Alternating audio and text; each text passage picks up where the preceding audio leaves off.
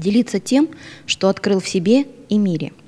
Сосуществование невозможно, когда недостает благородства и щедрости любви, и когда преобладает всепоглощающее чувство собственной уникальности и неповторимости. Чтобы сосуществовать, надо расширять сознание и вмещать в него всех живых существ, понимать жизнь во всех ее проявлениях и воспринимать бесконечность Вселенной. Нужно узнавать и ценить все существующее и иметь мужество делиться тем, что открыл, со всеми, кто рядом. Никто не сможет достичь самореализации, не ценя реализацию других.